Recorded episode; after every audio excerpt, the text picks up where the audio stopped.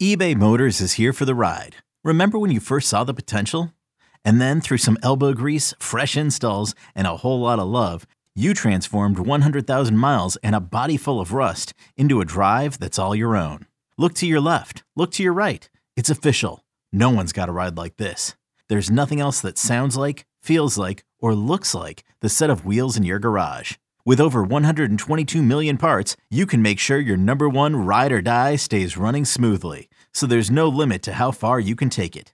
Brake kits, turbochargers, engines, exhaust kits, roof racks, LED headlights, bumpers, whatever your baby needs, eBay Motors has it. And with eBay Guaranteed Fit, it's guaranteed to fit your ride the first time, every time, or your money back. Plus, at these prices, well, you're burning rubber, not cash. Keep your ride or die alive at ebaymotors.com. Eligible items only. Exclusions apply.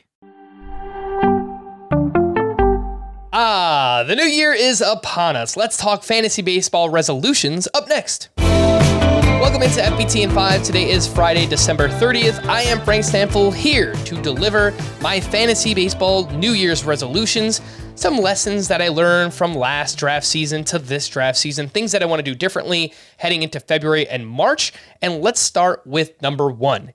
Get your guys, trust your analysis. For those people out there, uh, I guess this will be to trust our analysis, but let's just say that you formed an opinion about a player yourself.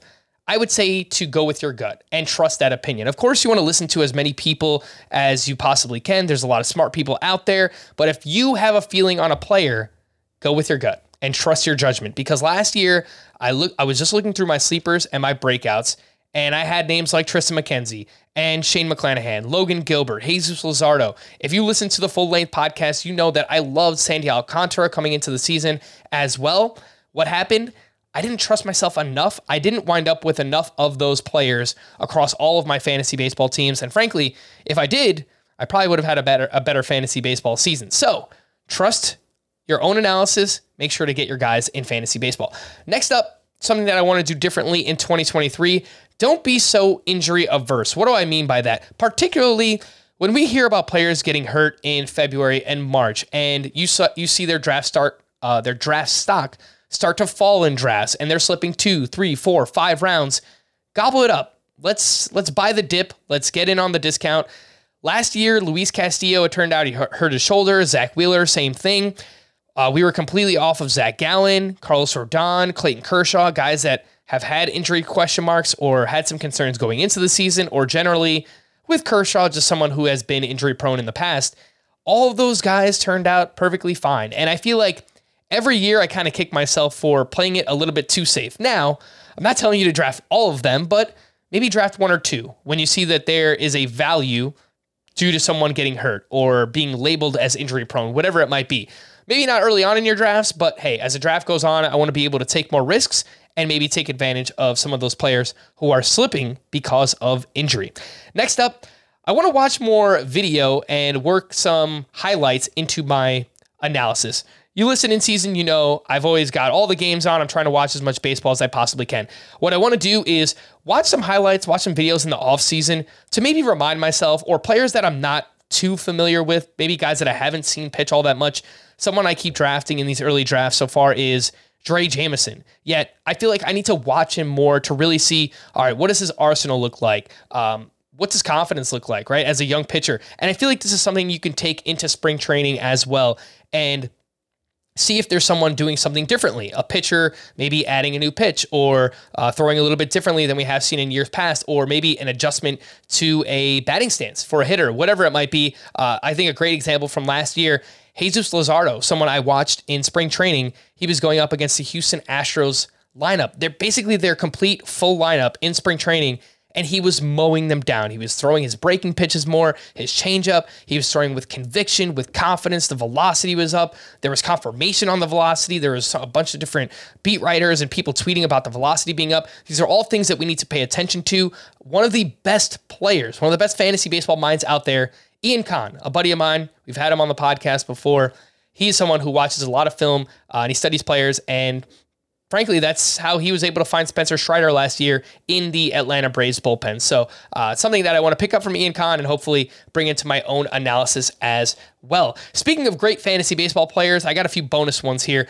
Rob Silver, I was out in First Pitch Arizona. He did an excellent presentation about starting pitchers and drafting pitchers on good teams. And really, it was so simple. The most wins in fantasy baseball come from pitchers on good teams, and the least wins come from pitchers on bad teams. So it seems pretty straightforward, but let's look at some of the biggest breakouts from this past season in terms of starting pitchers. Kyle Wright with the Braves. Tony Gonsolin with the Dodgers, Nestor Cortes with the Yankees, Cristian Javier with the Astros, Tyler Anderson also with the Dodgers, Spencer Strider with the Braves.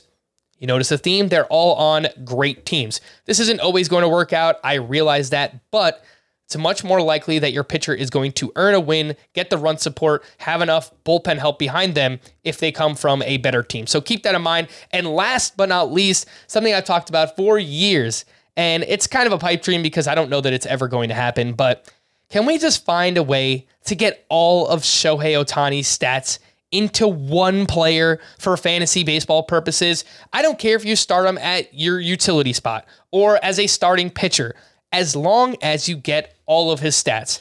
I realize that this would break fantasy baseball, but I just want to replicate his value in real life. This guy is a unicorn. He's doing something that we have never seen before, and I feel like he needs to be valued that way in fantasy purposes as well. I can't tell you how many weeks where I've had this guy as a utility hitter, and then he goes out and he throws a 12 strikeout performance, and I just can't earn those statistics. And it's really, really frustrating. And I would love a way to get all of those stats into one player in fantasy baseball purposes. That would be fantastic. For more extensive fantasy baseball coverage, listen to the Fantasy Baseball Today podcast on Spotify, Apple Podcasts, the Odyssey app, or anywhere else podcasts are found. Thanks for listening to Fantasy Baseball Today in 5 all season long, all year long. Happy New Year to you. Make sure to stay safe. We'll be back again next week and next year. Bye bye. Okay, picture this. It's Friday afternoon when a thought hits you. I can waste another weekend doing the same old whatever, or I can conquer it. I can hop into my all new Hyundai Santa Fe and hit the road. Any road. The steeper, the better. Because my all new Santa Fe is available with HTRAC, all wheel drive, so I can hit the trail without a worry in the world. Heck, with three rows and best in class rear cargo space, I can pack the whole family in with all our gear. We've got available dual wireless charging for our phones, so we'll never lose touch with civilization, and we won't lose touch with the primordial power of Mother Earth. So, which is it? Waste the weekend or do something a little more epic? And conquer it in the all new Hyundai Santa Fe. Visit HyundaiUSA.com or call 562 for more details. Hyundai, there's joy in every journey.